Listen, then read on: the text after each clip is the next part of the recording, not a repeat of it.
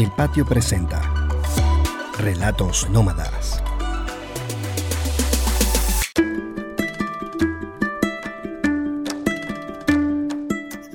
El rigor. Según la tribu de los Yukpa, Dios creador Kemoko, que vivía en las nubes, una vez bajó a cambiar de sitio el firmamento para colocarlo donde ahora está. Luego creó al primer Yukpa. Con el tiempo, viendo al hombre solo, le mandó a un pájaro carpintero como emisario y le mandó el mensaje de si quería compañía. El primer hombre dijo que sí, y entonces el pájaro se fue en busca del árbol manuracha o carical, que al ser cortado botaría sangre. El yukpa cortó en dos al árbol y se transformaron en dos mujeres. Tomó a una de ellas, le hizo cosquillas y con la risa de la mujer le entró el alma al cuerpo. Hizo lo mismo con la otra mujer y luego les puso el nombre de Yoripa. Después las preñó y así comenzaron a nacer los Yukpa. Con un origen así, cualquiera pensaría que yo me fui a la sierra de Perijá a buscar a un Yukpa que me hiciera cosquillas. Pero no. La motivación fue el rigor. El rigor que rige mi vida. Ese afán perfeccionista. Para esa época, Tamara Rodríguez, cocinera fantástica de Paria, y yo hacíamos unas cenas para la gente del Club Pomar.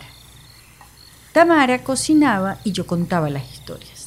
Y Tamara había decidido que uno de los platos de ese menú se llamaba así, entre la ciénaga del Catatumbo y la sierra de Perijá, tierra de Guayú, Yucpas y Barí. Tamal de plátano del sur del lago de Maracaibo, relleno de cerdito con picante de coco. ¿Cómo podía yo hablar de una región donde yo nunca había estado? ¿Cómo me iba a poner a inventar de los yukpa a los que nunca había visto?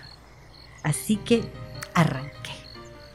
En uno de esos viajes frenéticos que me dan a mí, de Caracas a Maracaibo directo, 6 de la mañana al mediodía, a la una, por allá a las dos, ya estábamos cruzando el puente sobre el lago, cantando Cuando voy a Maracaibo y empiezo a pasar el puente, ese que todos cantamos cuando llegamos a Maracaibo.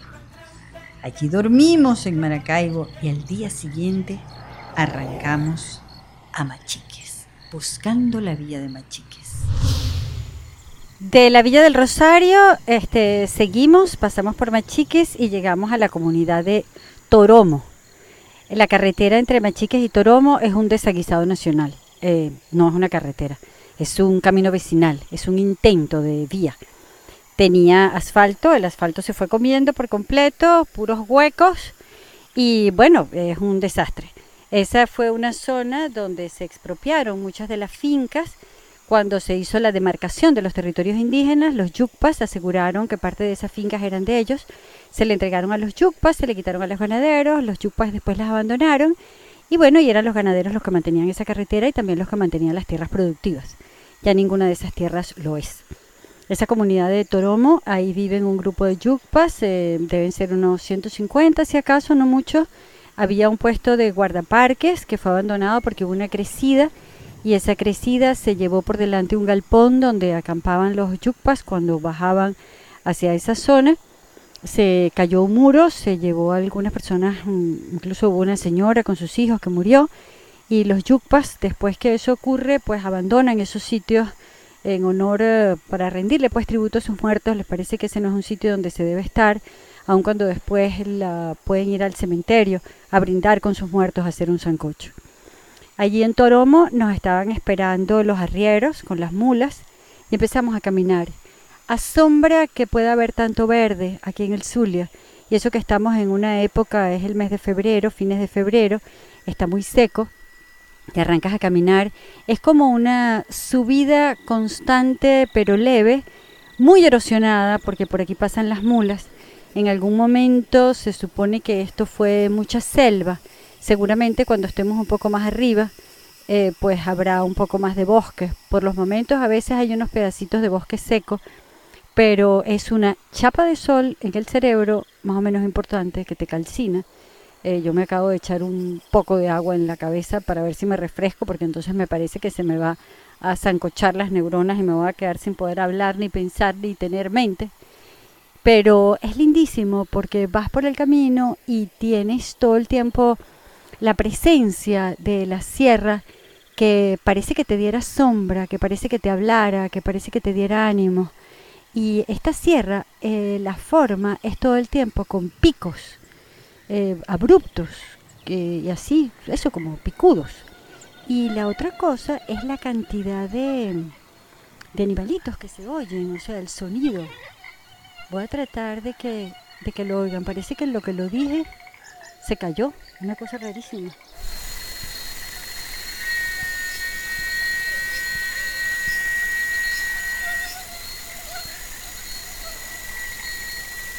Este sonido acompaña toda la ruta y debería ser eh, inspirador y estimulante y aleccionador. Vamos a ver si resulta así. No hemos llegado ni siquiera al primer río. Teníamos aproximadamente menos de una hora caminando, pero con la chapa de sol parece que fueran cuatro. Y por fin llegamos al puente Chirimi, este puente tiene su historia, eh, cruza el río Negro y parece que cuando lo hicieron le pusieron el nombre del difunto presidente Chávez, pero ya está. O sea, ahora se le puso Puente Chirimi, que es el que corresponde por la comunidad. Es un puente de tablitas sostenido con unas guayas. A mí me encantan estos puentes porque uno va caminando y tiembla. Vamos a ver si suena.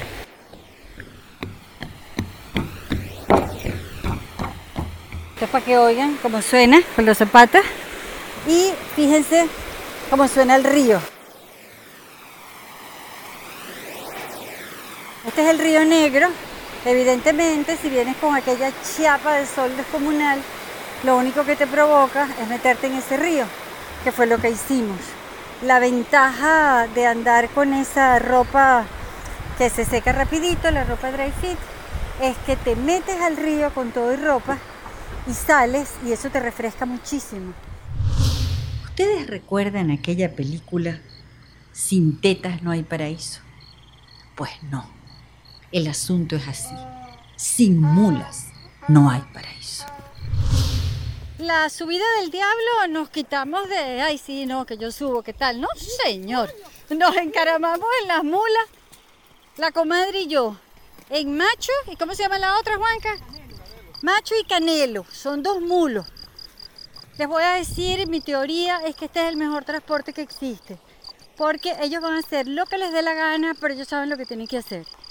Una cuesta horrenda con un pedregullero espantoso de esos caminos que tú dices, esto no es sino pa' mula. Bueno, es pa' mulo. Ni siquiera pa' mula, pa' mulo. Por aquí vamos, perfecto, Primero teníamos una cierta aprensión porque nos parecía que las sillas eran muy duras. ¿Qué silla dura? Nada. Esto es un sofá de capuy. Esto es perfecto. Aquí vamos instaladas y cuando tú ves el camino que el que te está salvando, pues no tienes ningún problema. Juanca es nuestro arriero ejemplar.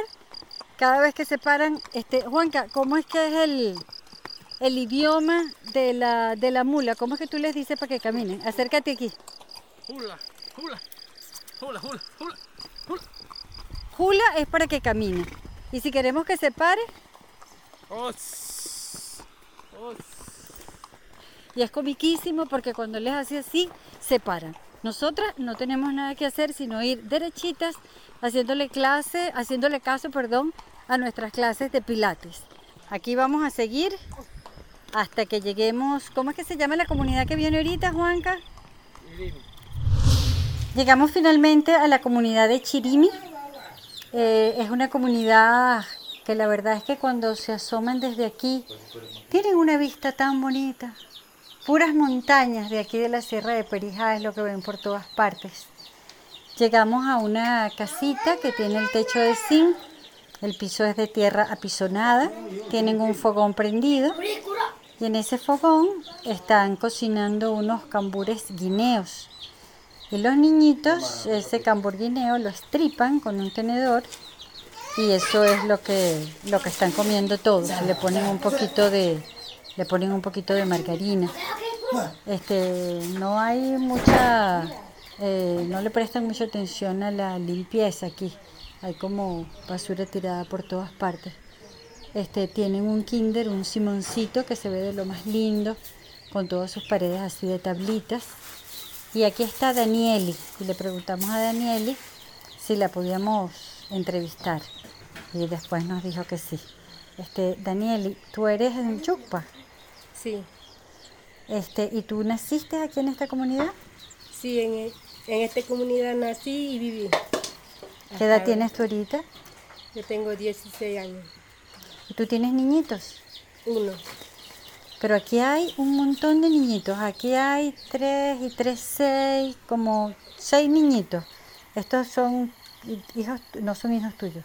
No, son mis sobrinos, mis hermanitas y el otro mi hermanito. ¿Cuántos hermanos tienes tú? Nosotros por todos somos seis. Seis, somos seis. Que, que somos hija de mi mamá, de mi padre. Son dos varones y como cuatro hembras. Te voy a decir una cosa. Tú tienes una cara lindísima. Y además tienes un pelo precioso.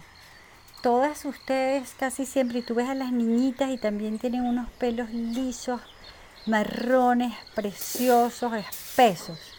¿Siempre son así? Sí, somos todos así. Bueno, parte de, de Yucpa somos siempre así. ¿A ti te gusta vivir aquí? Sí, me gusta vivir aquí más que, más que estar en Machique, porque allá hace calor y bueno, muchas cosas que, muchas enfermedades. Aquí mejor estamos tranquilos. Eh, ¿De qué se alimentan ustedes normalmente? ¿Qué- ¿De qué viven aquí? Bueno, nosotros vivimos aquí, somos de, de guineo, de maíz, a veces hacemos chicha, con eso alimentamos al niño nosotros y sembramos quinchoncho, caraota, todo naturaleza aquí. ¿También tienen ganado? Sí, tenemos ganado, un poquito nomás. Y ustedes también cultivaban café, ¿verdad o no? Sí, cultivamos café. ¿Y qué pasó con el café? Bueno, el café lo que pasó es que llegó la broca y se cayó en ese café y de ahí nos dañó todo, todo el café. Ahorita, este año no pudimos recoger porque la broca llegó y se dañó todo el café. Y no podíamos venderlo, no podíamos recogerlo, porque nos, se dañó todo. Y los niñitos aquí van al colegio, vi que había un Simoncito. ¿Hay maestros? En ese Simoncito hay tres madres lo que hacen alimentos de los niños. En esta comunidad hay tres maestras que, que ayudan a ellos pues, a- en la escuela. Y un deportivo. ¿Tú fuiste a la escuela aquí? Sí, yo estaba en escuela, yo nací aquí. Cuando era niña, yo estaba en la escuela. De ahí me fui para allá, para abajo, a estudiar un poco más, ¿Hasta qué estudiaste? como en segundo año. Mm. Este, criarte en un sitio así tan campestre, este, ¿cómo es? ¿Qué recuerdas? ¿A ti te gustó esa infancia así en este, en este campo, en esta sierra? Bueno, de aquí, como aquí, pues, aquí me encanta más y todo lo que a mí me gusta de usted es todo. Aquí somos bien, aquí estamos felices y eso. Bueno, esta es la comunidad de Chirimi. Eh, nosotros eh, lo podemos eh, sentir como que viven en unas condiciones muy sencillas o, difíciles, pero fíjense que Danieli dice pues que ella está contenta y le gusta vivir aquí y aquí están todos los, los niñitos comiéndose su atol con guineos que ella les preparó en el fogón. En Chirimi conseguimos a Marilyn, una niñita yucpa de 10 años que nos dijo que ella nos podía llevar al salto Chirimi, una cascada. Ella dijo que era cerquita y que era facilito. Claro, ella venía delante, descalza, como que si fuera una cabrita, caminando por un maizal que ya habían recogido. Eh, como está mucho verano, entonces hay bastante arena y uno se va resbalando, pero ella lo que hacía era que corría sa, sa, sa, sa. Y todos los demás que veníamos caminando como unos ancianitos, cuidándonos las rodillas, tratando de no resbalarnos para irnos por el barranco. Y ella no hacía sino voltear y reírse. Se volteaba y se reía. Y aquí me está oyendo que yo estoy echando el cuento y ella lo que hace es reírse. La última parte, tienes que meterte así como por una cueva, como un precipicio, unas rocas impresionantes, que es así como un agujero que tú dices, bueno, ¿y a dónde era ido ese agujero? Pero ustedes saben que la vida se mide por los ríos donde nos hemos bañado. Y en este río no nos habíamos bañado. Así que cuando llegamos hay una poza más bien oscura, no ves el fondo. Eh, y cuando tú ves una poza así, tienes que lanzarte más bien como de platanazo porque no sabes todavía la profundidad. Sin embargo, se lanzó primero Niomar para ver la profundidad. No con eso es con lo único que tiene que estar muy pendiente. Pues eh, yo entendí que esta poza debía ser helada y que la única manera de bañarse aquí era lanzarse de una sola vez. Entonces lo hice plash. Les voy a decir, me quedé sin respiración, así, así, porque está helada. Pero una cosa, yo creo que aquí debe entrar muy poco sol, son las un cuarto para las cuatro, ya no hay nada de sol. Ahora, después de todo lo que hemos caminado y después de esa bajada, y cuando piensas que encima la tienes que subir, pues darte un baño te rejuvenece y sobre todo te deja como timbrado. Entonces te llena de una cierta fortaleza que te va a servir para el camino de regreso. Este no es un salto que caiga directo, sino que es una cascada que viene bajando por entre las piedras, más bien como un tobogán, pero no es un tobogán porque nadie pudiera lanzarse por allí, sino que se va resbalando por entre las piedras hasta que forma esta poza con unas rocas muy grandes. Un sitio muy, muy, muy bonito que yo me imagino que la gente de Chirimi, de la comunidad, debe usar de vez en cuando para darse unos buenos baños. Quiero que sepan que está todo limpiecito por los alrededores, no así el inicio del camino. No parece que tuvieran ellos la limpieza como un gran valor. Vamos a ver si Marilyn quiere decir algo. Marilyn, ¿por qué te daba tanta risa cuando nosotros veníamos caminando? Porque para correr. ¿Tú querías que viniéramos corriendo? ¿Y tú lo puedes hacer corriendo? Sí. Ah, porque tú eres una niñita, nosotros no. ¿Tú alguna vez te has bañado aquí? Sí. ¿Te gusta? Sí. ¿Qué edad tienes tú? ¿Cuántos años tienes? Diez. Ah, ¿y tú hablas español perfecto? Sí. ¿Tú tienes ganas de cantarnos una canción? No. No. ¿Y en Yucpa, si nos cantas una canción en Yucpa, te provoca? ¿Ah? Una cancioncita, mira, te voy a explicar, Marilyn. Si tú me cantas una cancioncita en Yucpa, te van a oír un montón de niñitos en todo el país y les va a gustar muchísimo oír una canción tuya. ¿Quieres? Nada más te vamos a oír así, un momentico. Yo creo que no va a querer cantar. Aquí está todo el mundo bañándose en el río tullido de frío. ¿Vas a cantar? A ver. Telete, bo, tele, bo, telete, bo, telete. Telete, bo, tele, bo, telete, bo, telete. Telete, bo, tele, bo, telete, bo, tele, bo. Telete, bo, tele, bo, telete, bo, tele.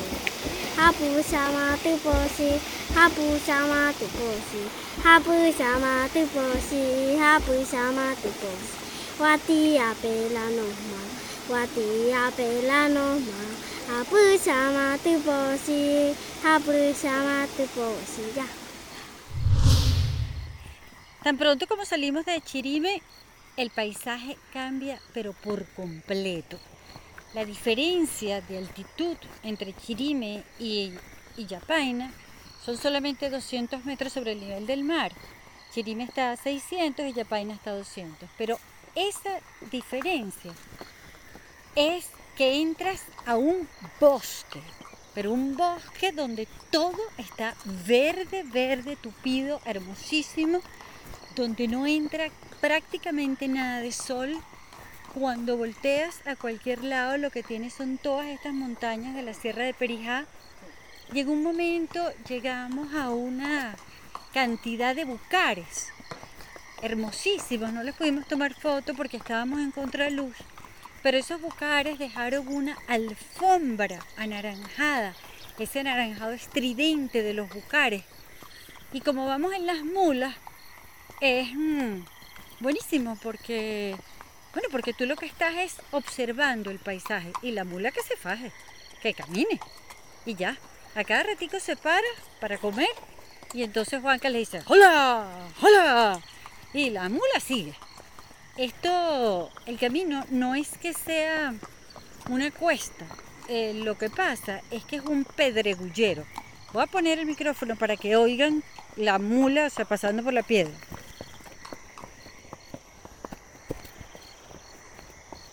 ¿Se dan cuenta? Es pura piedra, pura piedra, malandro, malandro, si uno lo tiene que hacer caminando.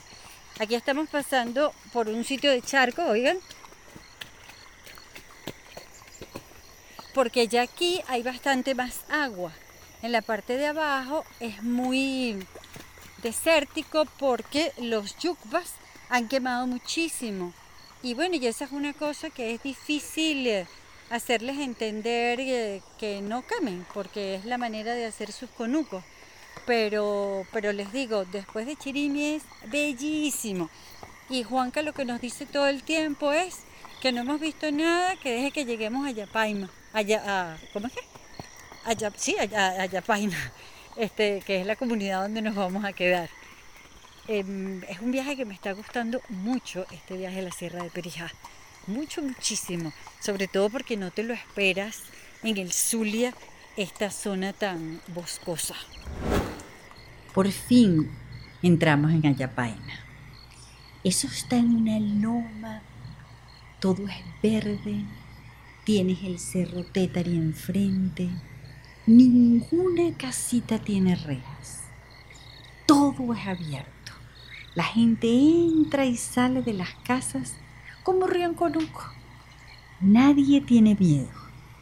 Las únicas cercas bajitas que hay son para proteger las flores, para que los animales que andan de su cuenta no se coman las flores. La única custodia de la comunidad de Ayapaina es el Cerro Tétari, el origen del mundo. Porque cuenta la leyenda, otra leyenda del origen de los Yucpa, que un guacamayo se acercó a una pareja Yucpa y les dijo que venía un gran diluvio. La misma historia de Noé, pues. Que debían subir el cerro Tétari y llevar hijitos de topocho, tallos de ocumo y hojas de malanga. Nadie le creyó. Igualito que a Noé. Lo tildaron de loco.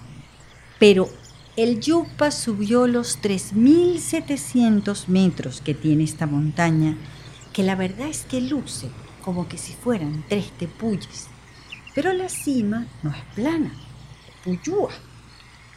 Total, llegó el diluvio. Todo aquello se rodeó de agua. Y un día, cuando las aguas empezaron a bajar, llegó la tarántula y le ofreció hacer un túnel. Pero la pobre tarántula hizo un túnel muy precario y terminó aplastada, con las patas estiradas, aplastada totalmente. Pero después se apareció un cachicamo y construyó un valle hasta la entrada del lago de Maracaibo. Entonces el hombre regresó y son esas tierras fértiles del sur del lago de Maracaibo. No hay tierras más fértiles en toda Venezuela. Amanecemos en Ayapaina y arranco a caminar. guiada por ese tétari con sus tres picos. Ese momento en que el tétari era plano y empieza a llegar la luz y le va dando forma con las sombras y se va iluminando de abajo para arriba. Y después empieza aquel cielo. Y entiendes que ahí sea el principio del mundo para los chupas. Todos han sido amorosos, ahí acampamos, fuimos tratadas como de la familia. Y todas las casas nos ofrecen cambures guineos. Eso es lo que come todo el mundo. Y se los comen como verdes, o por lo menos la concha verde. Le están preparando la comida a los niñitos para ir a la escuela. Y la verdad es que nadie aquí conoce esos plátanos que dice Tamara. Muchísimo menos el picante ese de cochinito guachaguacha. Aquí comen es cambur guineo. Pero yo me contento mucho de haberme venido al viaje buscando los, los ingredientes de Tamara. Entonces me consigo a Jackson Martínez. Él es el maestro de la Escuela Básica Nacional Ayapaina. Aquí en esta comunidad, en esta escuela, cursan desde inicial hasta sexto y solamente hay dos maestros. Nosotros vivimos con, con seguridad, pues. Vivimos feliz. Los niños cuando se paran, eh, eso es con, con una alegría. Hay muchos niños. ¿Cuántos niños viven en Ayapaina? Este, lo que reciben clases son 47 y fuera de los Simoncitos, que son 30. O sea, de 0 años hasta 3 años. Pero es impresionante la cantidad de niñitos que hay aquí. Todas, la, o sea, todas las familias tienen, la- la- las mujeres yucpas tienen muchos niños. Algunos, porque nosotros en la casa vemos, somos cinco familias y, y dos que son cuñaditas, que, que tienen, una tiene siete años y la otra tiene nueve años. Eh, eso significa, o sea, porque no hay tantas casas, o sea, pero en cada casa viven muchas familias. Sí, ¿Esa es una costumbre yucpa? eso es nuestra costumbre. Que, por ejemplo, el señor de la última casa saliendo para Meseta Cunana, él tiene ocho niños y viven ahí en el mismo sitio. Pero yo quiero saber más sobre las costumbres de los yupas. Esta gente tan amorosa que vive en esta cima, sobre la hierba, sin ningún conflicto aparente. Cuando un hombre se desarrolla, este, lo, la madre o el padre, este, hay un costumbre que ellos dicen pues, que para que el, el hombre sea fuerte, tienen que subir a un árbol de, de 20 o 30 metros para que él sea fuerte y no tenga miedo a nada. ¿Tú recuerdas cuando a ti te tocó hacer eso? Sí, y a mí como que no me como que no me entra miedo cuando estoy subiendo a un árbol. Y, y todo- todos los niños cuando se desarrollan hacen eso. Y las niñas este cuando se desarrollan lo, lo envían al, al monte por, por un mes. Y allá practican. O sea, eso es como, como quien dice, este para que la, la chica sea fuerte también. ¿Por qué es tan importante dentro de la cultura yucpa que sean fuertes? Es porque les toca una vida muy difícil. Sí, por decir que cuando vos sabéis que aquí hay pasan muchas cosas, ¿no? Cuando el hombre no está, a veces le toca buscar leña, a veces le toca traer el agua y hay veces tiene que ir a buscar plátano, guineo. Entonces, vos sabéis que nosotros lo buscamos por, por saco. Entonces, la, la chica cuando, cuando se case, pues ella puede levantar el peso sin, sin miedo. Y esa es nuestra costumbre. pues. Y así es. Sigo caminando entre estas flores y esta felicidad sin pisar ni una sola florecita, que es la angustia y por eso están las cerquitas. Es bien temprano en la mañana y me consigo a Lorelis en un fogón. Todas las casas aquí en esta comunidad tienen la casita y al lado un fogón. Y todo el mundo amanece en su fogón con su candelita prendida. Ahí está ella junto a sus tres niñitos. Ella tiene 19 años. Y yo quiero saber su historia cuando se desarrolló, lo que nos contó el maestro. ¿Cómo fue que Loreli se convirtió en una mujer fuerte? Cuando uno se, se desarrolla, ¿no? Es así, lo cortan los pelos y, y cómo es que se van para el monte así, como tres semanas y después salen.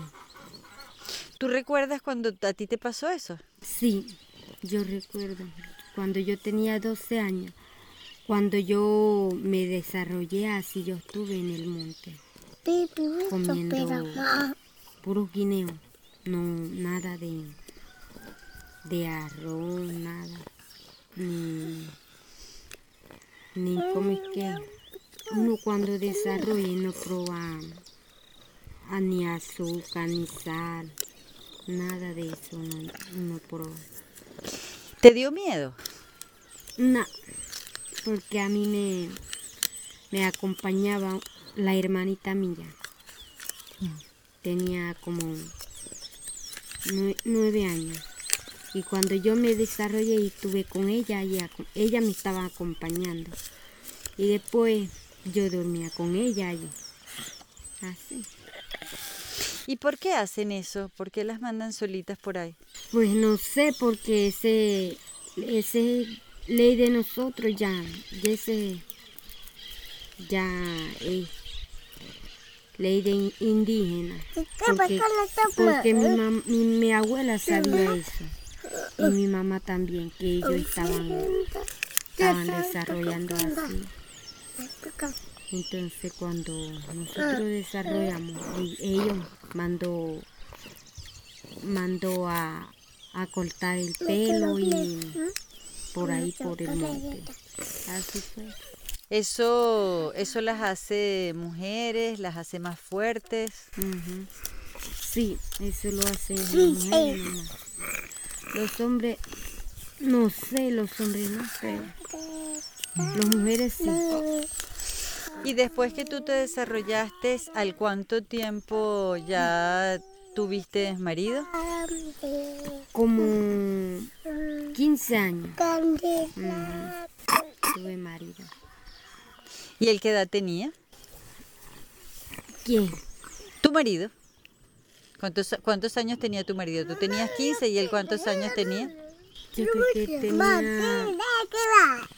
18 cuando yo me casé con él. Sí, Eso siempre es así aquí, o sea, jovencitos ya se casan, ¿no? sí.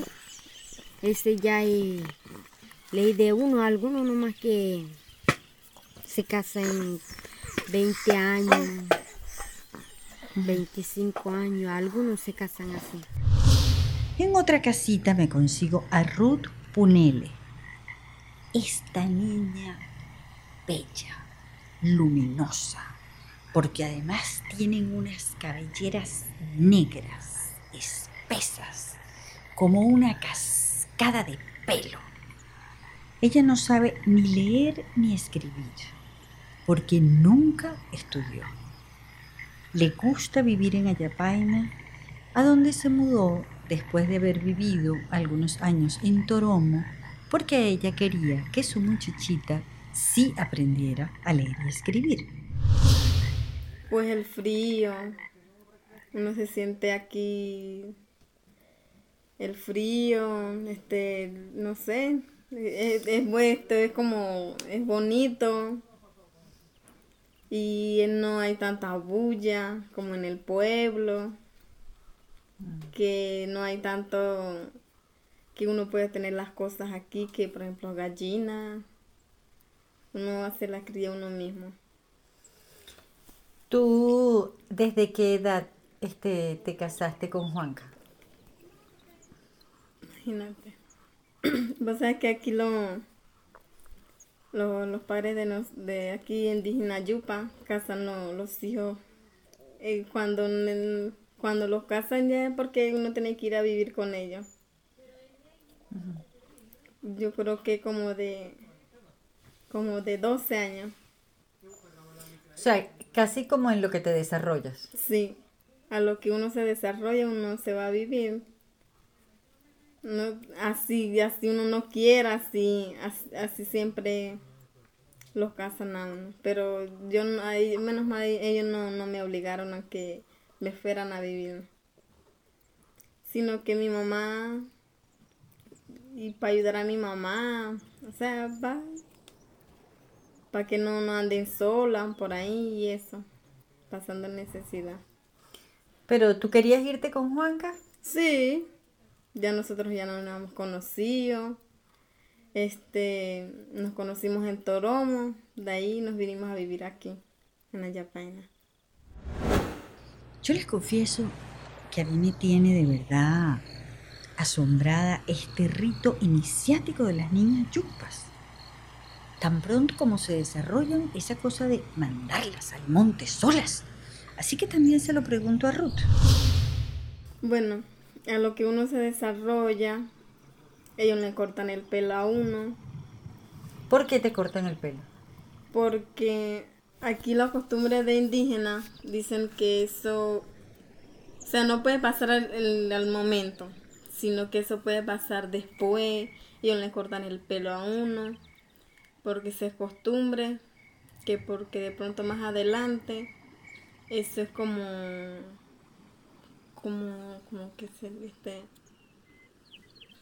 como, o sea, es un, un, o sea, un mal que por ejemplo si yo no me dejo cortar el pelo, más adelante me puedo morir yo. Así muy joven, dicen los antiguos.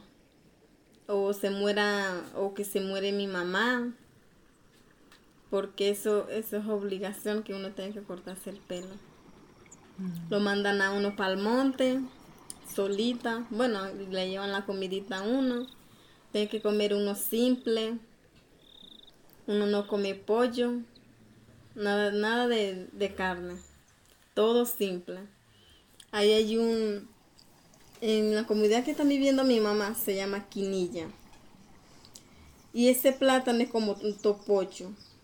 Y eso se ve madurito, pero no está maduro, está verde. Ese es el único que, que puede comer las mujeres cuando se desarrollan. Durante todo un mes, comer Durante- solamente eso. Du- ajá, durante, to- eh, durante el mes que uno vive en el monte. Siempre lo llevan una otra niña para que la acompañe a uno a dormir y a mirar que los hombres no pueden mirar a uno que esté desarrollado. Por, por eso es que a nosotros lo mandan para el monte, para que los hombres ni nosotros podemos escuchar, cuando estamos en el monte no podemos escuchar la voz de los hombres. Porque es que es, bueno como te digo que ese es un eso es ma- ese es malo no sé dicen ellos que eso es malo. Los antiguos. Uno no escucha la voz de los hombres uno no se puede reír muy poca que pueda hablar uno cuando uno esté en los desarrollos ¿Tú piensas hacer eso con Sara? Bueno, yo no porque no, yo creo que no porque yo creo que ella no no cuando tenga los 11 años, ella no se va a dejar que que dígame si tiene el pelo bonito, ella no se va a dejar cortarse el pelo. Y yo la verdad es que yo no no no le pienso cortarle el pelo a ella. ¿Tú crees ahora que tienes mm, 18 años que eso fue un buen aprendizaje para ti, que fue bueno hacer eso? Sí, sí, siempre Es bueno porque así uno no pierde las costumbres de, de los paisanos de nosotros, que son indígenas, yupa. Claro, sin embargo, tú no lo quieres hacer con Sara. No. Porque ya, por ejemplo, yo ya no... Sí, me gusta que hagan la recocha, me gusta que hagan la fiestecita así. ¿Qué es una recocha? Una recocha es que, por ejemplo, una fiesta, o sea, una fiestecita así como hacen los indígenas. Ellos hacen una fiesta, guindan sombreros, collares, cesta. Eso es la costumbre. Y hay veces más, si, si hay necesidad de matar una vaquita, uno mata una vaquita para compartir con las otras comunidades. Eso es, es eh, así le decimos una recochita, una fiesta. Y así siempre vivimos, así mantenemos, a veces nos invitan para otra comunidad, así estamos viviendo. Siempre comparten la comunidad, si en la otra comunidad se desarrolla, nos invitan y allá vamos. Ah, porque cuando se desarrollan se hace una fiesta. Sí, a lo que ya uno cumpla lo, un mes, a lo cuando está uno metido en el monte, ellos le hacen ver que uno tiene que te- tejer. Tejer porque a lo que uno está desarrollado, dicen ellos que uno como que se desarrolla más de la mente, dicen los indígenas. Que uno se desarrolla de la mente y uno, al momento que uno está desarrollado, uno tiene que, ha- que hacer, hacer collares, hacer ca- canastas, este, cesta, hacer sombrero, hacer unos zapaticos así tejidos con, bueno, con lo de aquí, con los pejucos que que uno encuentra. Bueno, eso, eso tiene que aprender uno a los momentos. Y dicen, si uno no, no, no aprende eso, entonces ya uno queda así. O sea, dice, por ejemplo, los guatillas, los guatillas le decimos ustedes. Guatillas le decimos así. Hay muchos guatillas, dicen, dicen los antiguos yuca, que hay muchos guatillas que, que no saben que lavar, que por ejemplo lavan ropa, que lavar este, este barrer, que hay muchas guatillas que no le ayudan a las madres, siempre mantienen en la calle y eso. O sea que si ustedes no aprenden eso cuando se desarrollan, se van a quedar como unas guatías. Sí, ellos, ajá, ellos, ellos, y siempre lo, o sea, le dicen, le dicen hasta que uno puede aprender. Por ejemplo, yo, desde que tenía 12 años, yo nunca pude aprender a tejer. Sí sé hacer eso, de co- este, collares, pero que hacer cestas, no. Hacer sombrero, no, no sé. Yo no me queda más que reconocer mi condición de guaitía. Una guaitía que, que no barría ni ayudaba a su mamá. Y así sigo recorriendo Ayapaina. A mí no me mandaron al monte a que aprendiera estas cosas. Esta comunidad, aquí en la Sierra de Perijá, donde vine buscando un ingrediente para tamara que nadie usa, Aquí no se come plátano, mucho menos picante de coco. Pero bueno, llegué hasta Yapaina. ¿Recuerdan el plato que les dije que vine a investigar?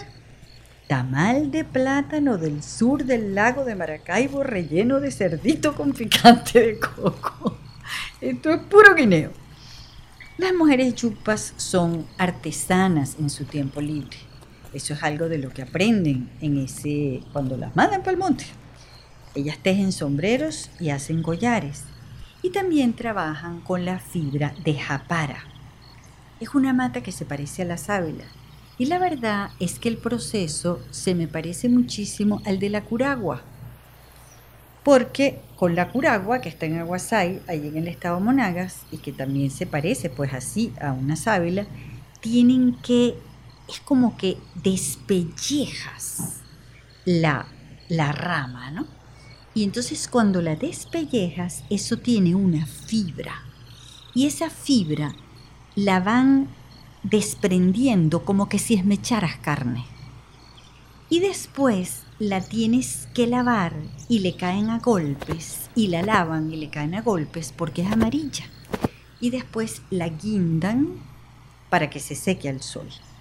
Y con eso, y después la entorchan. Ustedes se acuerdan como las espadrillas, los zapatos esos de cocuiza que una usa. Bueno, es como eso. Entonces después la tienen que entorchar y la entorchan en la pierna.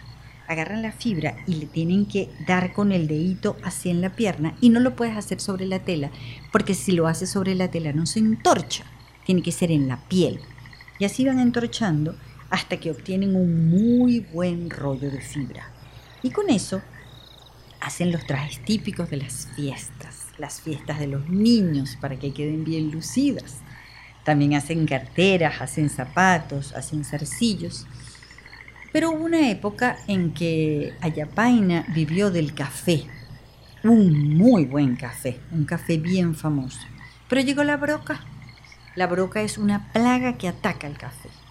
Y bueno, la broca acabó con el café. Y la única manera de recuperarlo es tumbando todos los árboles de café. Y hasta que todo el mundo no se ponga de acuerdo, no lo pueden lograr, porque si cualquiera deja una matica de café, todas las demás se van a contaminar. En la mañana, los hombres salen a trabajar y tú los ves, que salen así como con un bojotico. Llegan a las 12 a almorzar y luego descansan. Todo Ayapaina queda en silencio. Los únicos que andan por ahí de su cuenta son los niños. Nadie se mortifica por los niños, porque no hay motos, no hay carros, nadie los va a atropellar y todo el mundo los va a cuidar. Y es precisamente en este silencio de la una de la tarde cuando consigo a Viviana en la puerta de su casa. Es la maestra. Desde que se desarrolló hasta los 20 años, Viviana vivió en Maracaibo. Ella no pasó nunca por ese rito iniciático del corte de pelo y del monte, pero sus hermanas sí. Y ella regresó a su comunidad porque su padre quiso que ella se preparara para ser la maestra.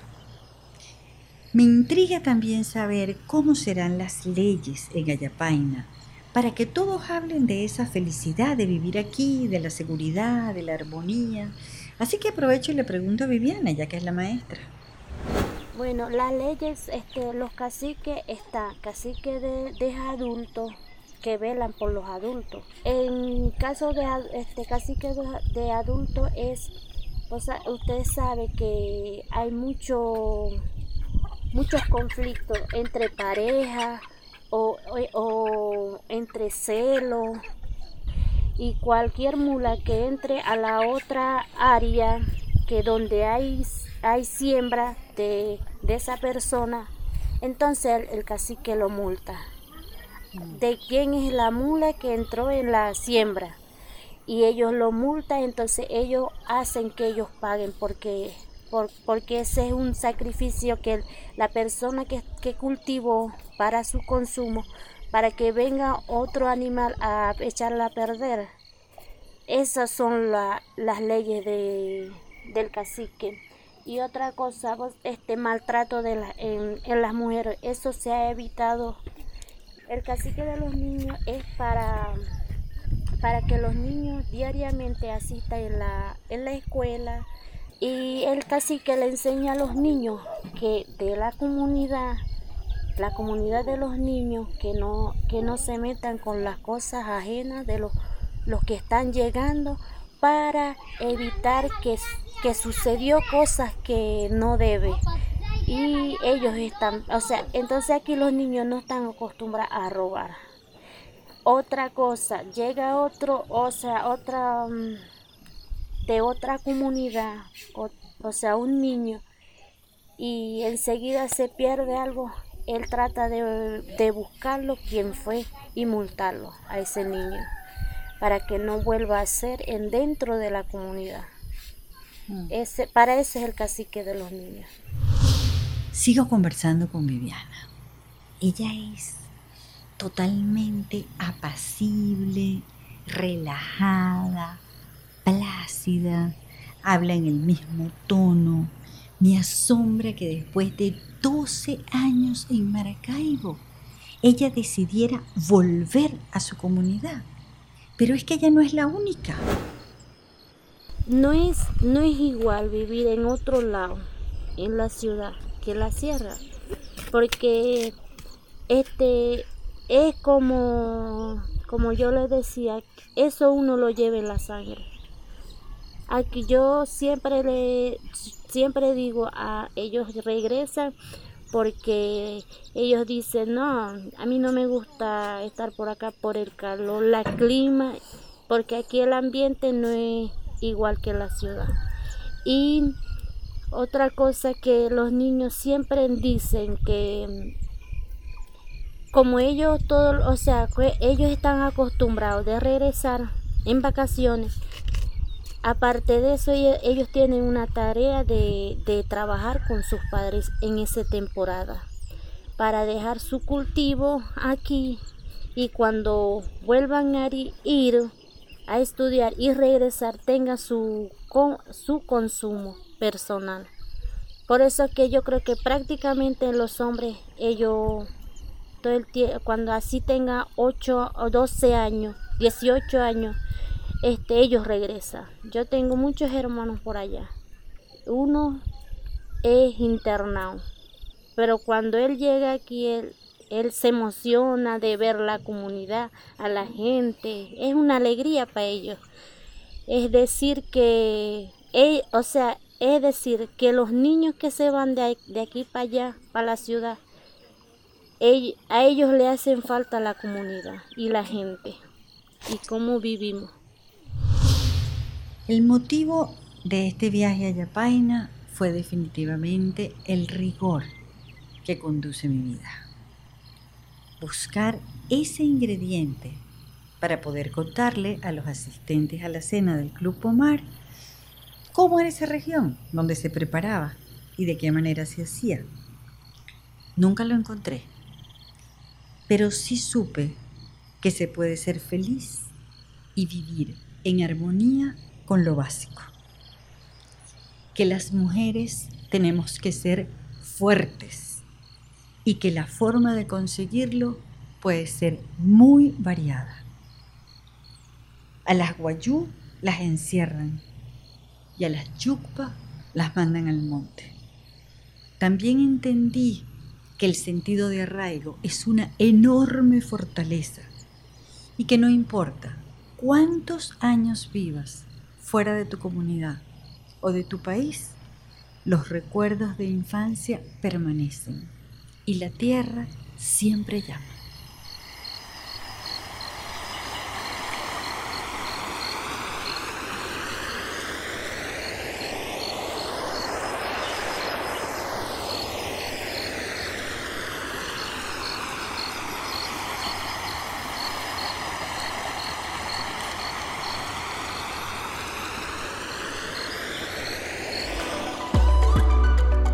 El Patio presentó Relatos Nómadas.